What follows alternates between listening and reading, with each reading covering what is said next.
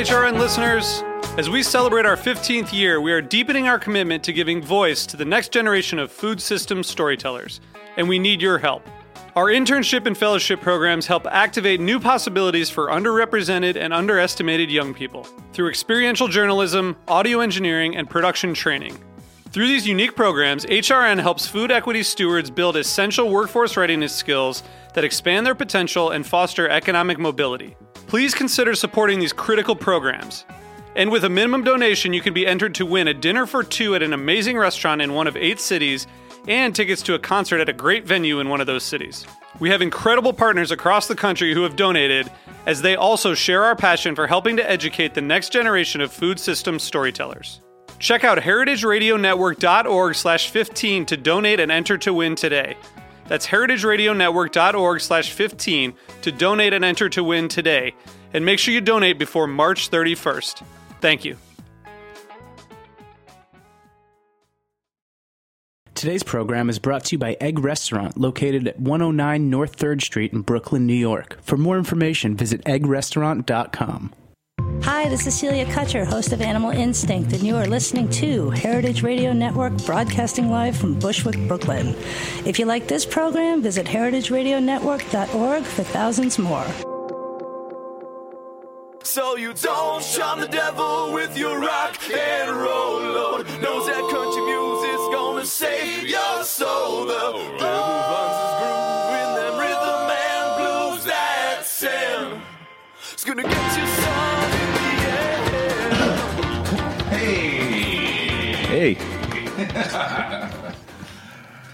Are you on over there? Welcome back.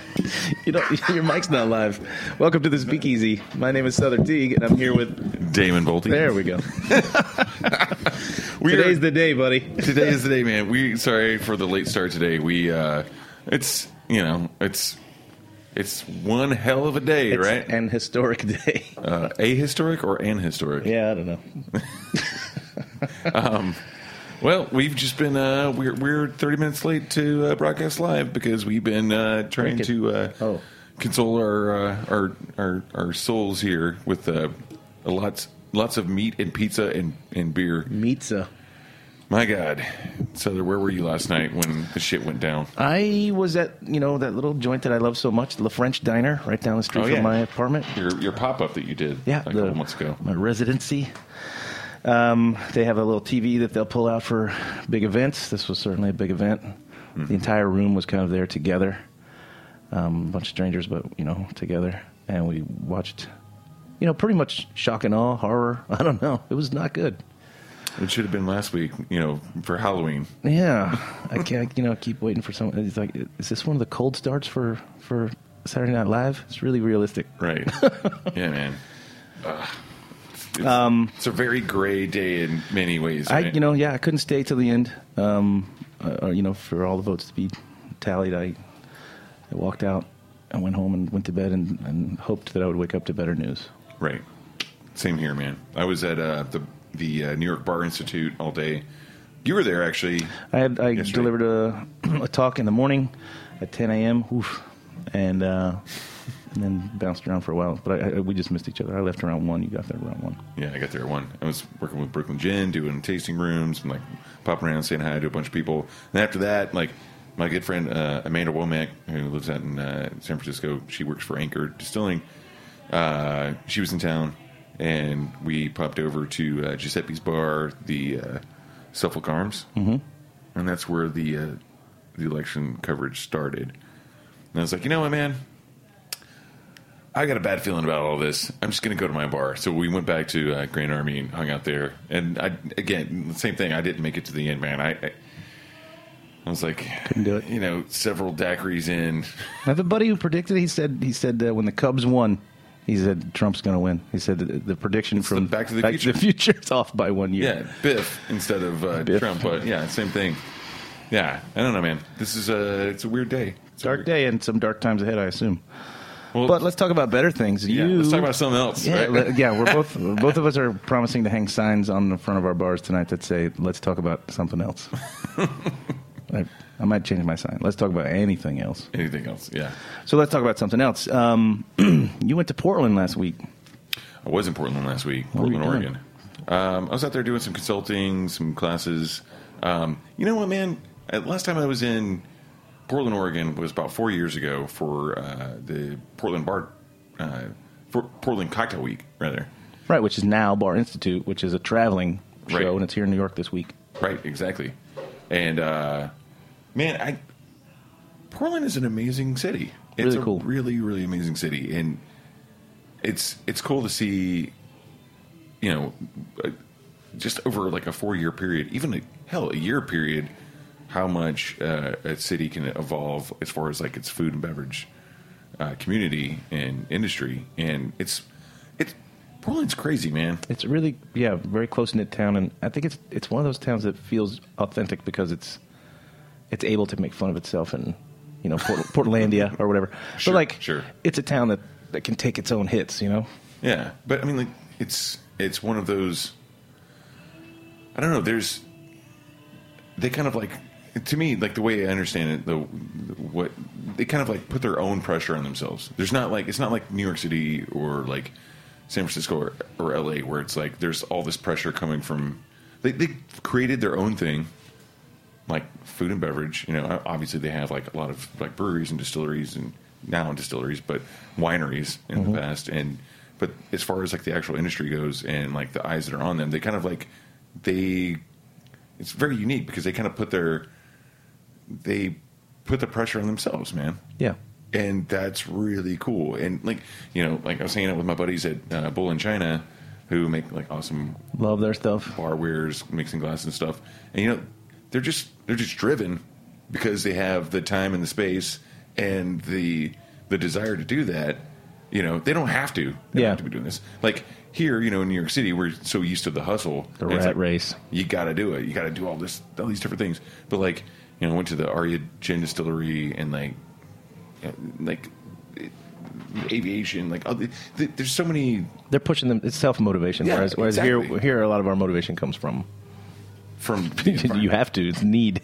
Yeah. yeah. Over there, it's more like hey, I want to. exactly. A lot of and stuff that's really refreshing to me. Yeah, it's a great difference of mentality. Yeah. You were just in San Diego, right? I was just for one day. It was a crazy trip. Uh, One day. yeah, it was 30 hours. Um, so, you know, and a lot of that was in the air, going there and back. But I was hanging out with Eric Castro. You're, Yeah. You know Eric. Uh, at his place, Polite Provisions. And we were kind of having an unofficial launch party um, for uh, a new flavor of bitters from Scrappy's Bitters that uh, Eric, myself, and Austin Hennelly, um, formerly of Amor y Amargo, we all worked on a, a we collaborated on a flavor, and it's called Polite Amor. So the, What's that about, man? it is um, ginger hibiscus with some notes of orange and peppercorn. It's really light and bright and delicious.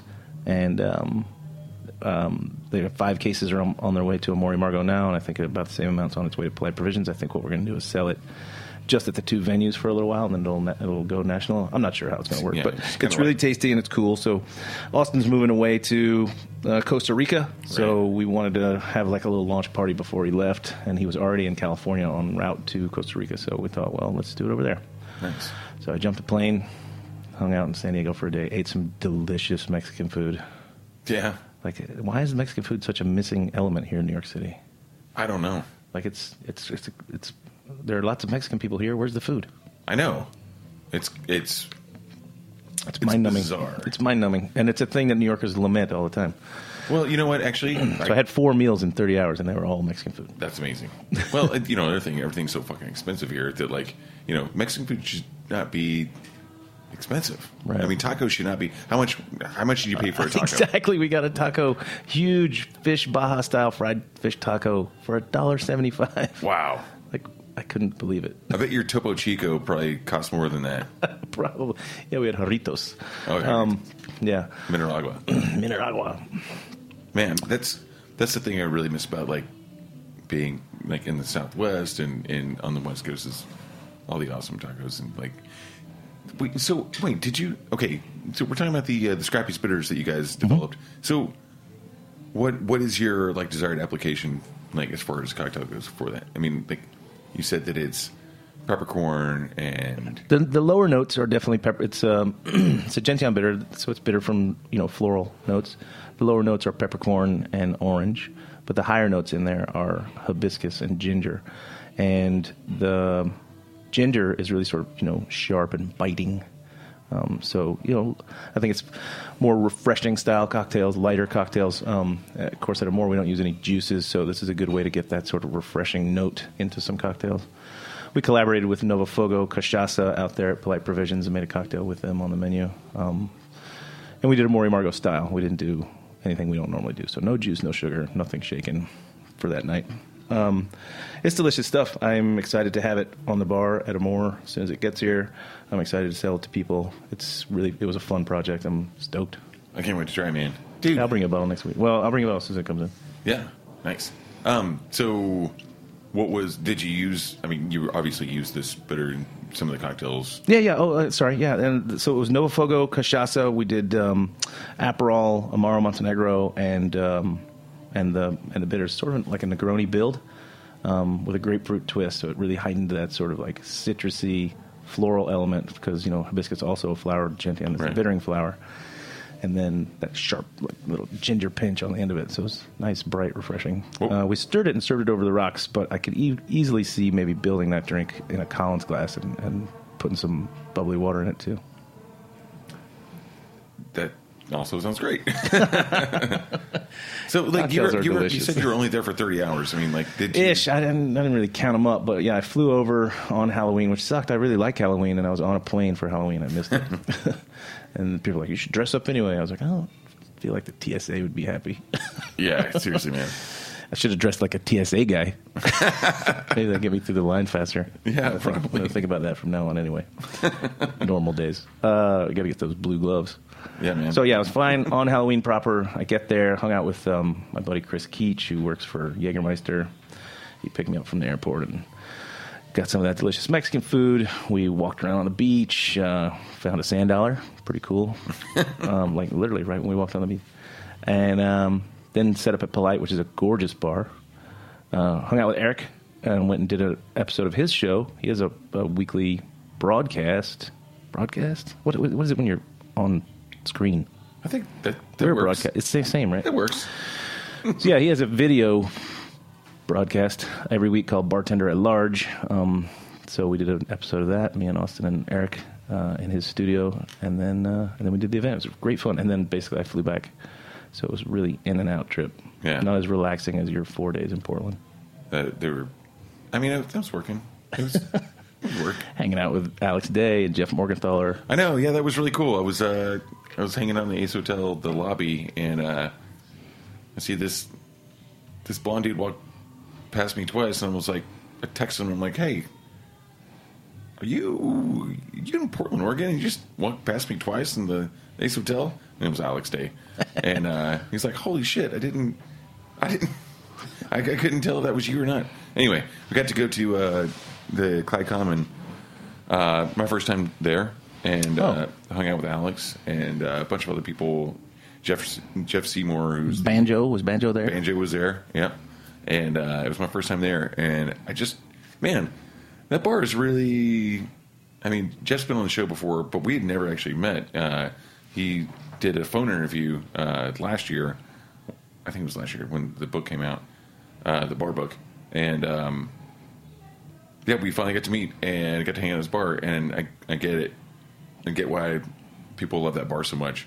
Yeah, it's a- like it's not like this exclusive like underground behind like like No. you know a doorman like Big it's giant window right there to the sidewalk. Like, yeah it's like open airy light bright like yeah, it's it's Let's, it's just really inviting and it's it's a good bar to hang out in Polite Provisions was a lot like that, you know, and it was high ceiling. Half the bar's ceiling is a, a, a sun roof, big windows, like bright and airy. I think it just must be the West Coast.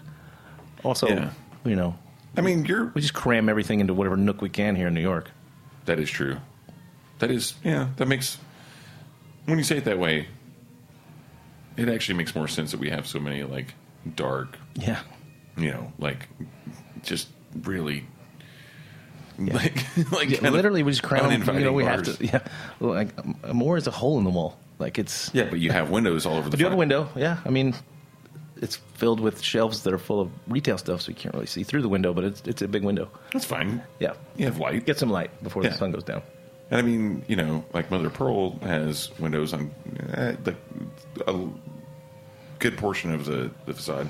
I think it's like, I mean, like in, like with Grand Army, it's like we made sure that we had a lot of windows so we could have a lot of natural light and keep it airy and light and whatnot and inviting. You know, it just naturally is inviting. I think that that's something. Yeah, you're right. We don't get a lot of that in New York City. It's just how the real estate works. Yeah, I mean, And the rent is too damn high. the rent is too damn high. Um, well, so would when, when you're on an airplane, what's your what's your go to drink? I, for whatever reason, it's a thing that I don't really drink on the ground. I mean, we know about shower trues. Chartreuse. uh, yes, we know about chartreuse, and we know that I drink an Underberg right when I wake up every day. Um, I drink uh, scotch. I ask for whatever scotch they have. I don't care. So I always I always order a beer, typically whatever you know, frosty cold as they as they are on planes. That's not very flavorful beer, and I always get scotch. Scotch is my airplane drink. Uh, when you're ordering rounds of drinks on the airplane, how many do you order at a time? I always order a beer and two of those little bottles of scotch at a time, and depending obviously on how long the flight is, I have plenty of those. Yeah, I don't really like to fly. We've talked about this before. I don't really like to travel. I have lived all over the place, but I prefer to just stay where I live.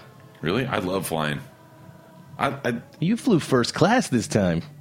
like something like that. But the thing is, no, I mean like the uh, the uh, I, I don't know. Like my favorite bar is like in the sky. You know, like I I love sitting next to strangers, and as, even if they're like, even if that stranger's like some screaming kid or some like old timer telling me awesome stories, like I, I I just love the fact that, and I have vertigo. Like I have really bad vertigo. Like Oh. so, heights are not good for me. Like if I, like when I'm changing the light bulbs outside of the bar, like on- on top of a ladder, like I start getting dizzy and like I can't. Who knew? Yeah, it's weird. But when I'm in a plane, it's You sit in different. the aisle or the window? I usually sit in the aisle because Oh, you got long legs. because I'm drinking a lot and I have to go to the bathroom all the time. um, anyway, no, I, I, I'm usually I'm a gin and tonic guy on the plane. Oh yeah, refreshing, bright, kind of. A, Yeah. I think I think I just you know I don't understand the people who try and drink cocktails on a plane. It's not. I think it's just don't take that risk. Just just get something neater. Yeah, maybe with some tonic, something that you know that's not going to. Yeah, man. And a can of beer. See, okay, I the, the beer thing. uh, Okay, but Well, we're both drinking a can of beer right now. well, I know, but we're not. We're in a studio. We're not in an airplane. The thing is with beer on planes is that I feel like I have to pee a lot more. Ah, right. So I mean, I'm always in the aisle, but it doesn't matter. Like, like of course, like the one time that I get like stuck in a window seat, I'm gonna like decide that it's a good idea to start drinking beer on the flight. But I was on a flight back from uh, Amsterdam a few years back, and of course, like there, were, you know, Heineken was the beer on the plane, and uh, Everything's branded. it was I was sitting next to this couple, and the guy was drinking beer, and I was like, "It's like, yeah." It, like, we, you know, struck up this conversation, and it was like, "You know what, dude? I'm going to drink a Heineken too." So I started drinking beer on this flight, and I'm in the aisle next to these two people, and just foolishly, I've got it like just hanging out like on my my tray table, and every time we hit turbulence, the beer would just like flip over into my lap, in my crotch, and like I. So like this happened uh, like more times than I should even admit because you should know by Once like burned, lesson learned. yeah, you should know by trial and error that this was a bad idea, and I just let it happen about five times. so like I had like I think and, and that like for like the like for like the uh like six hour flight, I probably had like I had ordered eight beers and I probably only got to drink like two of them. I was wearing the rest of them. Yikes. It was terrible. Yeah, the plane ate one of my phones. Um, I Oh man. spilled a spilled one of those aforementioned bottles of scotch all over the whole thing. Oh shit. Yeah. Well, dude. Okay, so you were just teaching a class at uh, the Bar the Institute. Bar Institute. Yeah. And uh, I- you know, let's let's bring in our guest today. We, Oh, we should have a guest. we should have a guest. Lindsey just showed up. Hi. And, Hi. Speaking of the Bar Institute, welcome. Hi, Yeah, I- thank you. Yeah, I taught a class. It's a long title. The the best part of my class is that you just say the title twice and the class is over. The psychology of the room: how to use inherent human behavior to manipulate people through their time in your space. Is it surprising at all to you that that's the name Sother picked? Not at all. It's one of our most popular classes. Uh, Ah, thanks. For a lot of reasons. Well, thank you. Uh, so, Lindsey, uh, we've been just sort of Welcome chatting, to waiting show, for you to get Lindsey. here. Thank you. You were stuck in traffic. We had issues getting the show off the ground in the first place. No big deal. You're here. We're here. We all survived last night. We've already gone over that. Yeah. So let's talk about you real quick. sure. Um, where do you live? In an airplane? Oh, I mostly live in an airplane, We were but. just talking about drinking on airplanes. w- Perfect. Well, you know, I, I typically don't drink on the airplane because I have to drink so much when I get on the ground. Right. Uh, but but I am on an airplane most of the time. Um, I am from New York originally. Mhm. Uh, my whole family's here, and I love New York. Mhm. Uh, just bought a house in Kentucky, though, so I do, I'm spending a little bit of time in Kentucky too. Yeah. Nice. Yeah. And you are the mastermind behind Lush Life Productions. Tell the audience what that is. For lack of a better term, we're really a bartender advocacy agency. My job is to make sure that bartenders have all of the things they need and want. Um, so, making sure that there's education readily available, making sure there are networking opportunities that are readily available. We don't have, like a lot of other industries, we don't have schools set up and designed just for us, um, particularly in the very hospitality and service driven portion of the industry that, that we all sort of operate and live in. Um, so, so much of what I do is dedicated to making sure that we have the ability to share the wisdom and brilliance from people like you two um, with the next generation of bartenders out there. Awesome. And you do that through things like Bar Institute, which you can probably describe better than we have. I don't know about that. Um, Bar Institute is um, our newest program. Um, it was born out of Portland Cocktail Week, which was an event that we started six years ago. Um, and Portland Cocktail Week started out as kind of like a regular cocktail festival, just like a lot of the other ones that exist all over the U.S. Um, but as it evolved and as we were spending time with it, uh, the last thing I wanted was another excuse for people to get together and just have a party. Um, we've got plenty of those. We can have a party here right now. Actually, We're doing it. We're doing We're it right doing it. now. Yeah, so we're drinking beers. exactly. So you know, you can that that really wasn't all that compelling to me, and wasn't really meeting or achieving any of the bigger goals that we had. Um, so we really looked at it. and We thought about how we could make education the the center of something in a way that was maybe a little less focused on tasting, a little less focused on brands, and a little bit more focused on how we can get better at doing our jobs. Um, and when we had that realization about three years ago, the the program went to something that about I would say 750 to 1,000 people went to to a program that 5,000 people showed up for in Portland last year, um, which is a really great problem to have, but unfortunately is a problem. Um, I couldn't accommodate 5,000 people. Um, so we looked at okay, how do we do this? how do we make sure that all of these people who want this education can get it? Um, and the answer to me was pretty simple. Let's bring it to the people. Let's go to them as much as we can. So this year we split the program up into six cities. Uh, the last stop being here in New York, uh, which we are right in the middle Yeah. of at the moment. And it's so nice to be able to come home and do a program like this.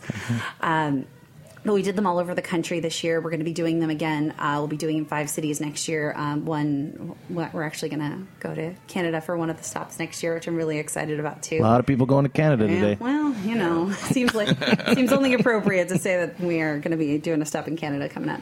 Um, but we'll, we'll still be here in the U.S. New York and Portland will always be sort of our fixed points, and we'll be kind of orbiting around the rest of the U.S. to make sure that we're we're answering the the needs and demands of the community. That's awesome. And that's it's crazy that it, jumped fivefold. Um, I think it was as simple as saying, "Hey guys, what we care about is making sure you get better at your job and giving you the tools and resources to do the job the way that you want to." Um, you know, there, there's a lot to be said for getting to spend an hour to listen to you talk about the psychology of the room. That that's a it's it's a it's a big deal for a lot of folks. it's a big deal. Damon, you hear that? Yeah, man. I wish I would have been there, but it was like a little, little earlier than 10 a.m. Hey, you know, I was 10 a.m. on election day, and I still had a full room. So Exactly. uh, she's right. They're hungry for education, and you're you're That's- feeding yeah. them. That's great. Uh, there, there's just so many. There's so many experts that that I'm so lucky to have access to. That you, I count my friends. You know, you guys certainly included. Um, it, it seems selfish of me to keep all of your brilliance to myself. Aw. Got to share it, you know. Oh, You came late, but you came strong with your compliments. Yeah, you did. um, well, let's talk about some of your other programs as well. Um, Cane Camp launched. Is it in its second year already? This will be our third year coming up Holy the cow. end of June. wow. Yeah, yeah. I, I didn't realize that. I know. Well, Time, time flies. Camp Runamuck is going into its sixth year, and Camp Runamuck is my favorite thing that I think I've ever done as a person uh, because it, it en- encompasses and embodies all of the, the, the ethos that I've been collecting since I was you know 15 and really into punk rock. Right, uh, I get to bring people out into the woods, and we get to uh, we get to get really excited about being together and creating a community.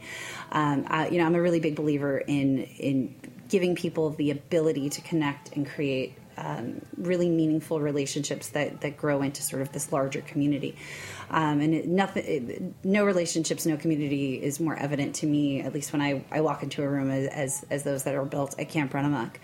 Um, you know, so much of the program is absolutely focused on going and learning about whiskey. Certainly we do that. We go to you know, So six just- distilleries. Yeah, let's just drop that in real fast. So Yeah. Camp Runamuck is a camp Yeah. For bartenders in Kentucky. It's a week long, and I've been to one. And we have you been?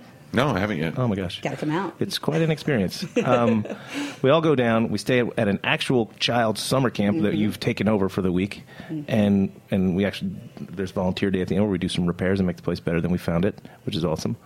And You wouldn't believe the then we- difference between the way that camp looked five years ago and the way it looks today. Yeah. It's, it's it looks brand new comparatively. Yeah. And so then we all come down and we all get to go on all these educational trips to all the local distilleries, which are plentiful down there. We go to Exactly. Cooperidge, et cetera. Uh, so it's again, it's another educational experience. It's definitely a community building slash bonding experience because Mm-hmm. Exactly. you're a week in the woods with a bunch of people you don't know. Yeah, and the way we look at it is Bar Institute. It, everything that we do, the the two main pillars are community building and education. And Bar Institute, education's number one, community building's number two. And at Camp Runamuck, we switch those. Um, certainly, there's plenty of education, um, and certainly you get to see how whiskey is made with your own hands. And actually, we, at some of the distilleries, you actually get to physically make whiskey that goes in a barrel that the next campers get to taste the next year, which is really cool. Um, but really, what it's about more than anything else is, is making sure that we make those connections and we make those bonds so that we can grow as a community and and really create those. Um, th- those those ways to share information because essentially when you have the community you can flow information back and forth and that education becomes much easier. Yeah. yeah.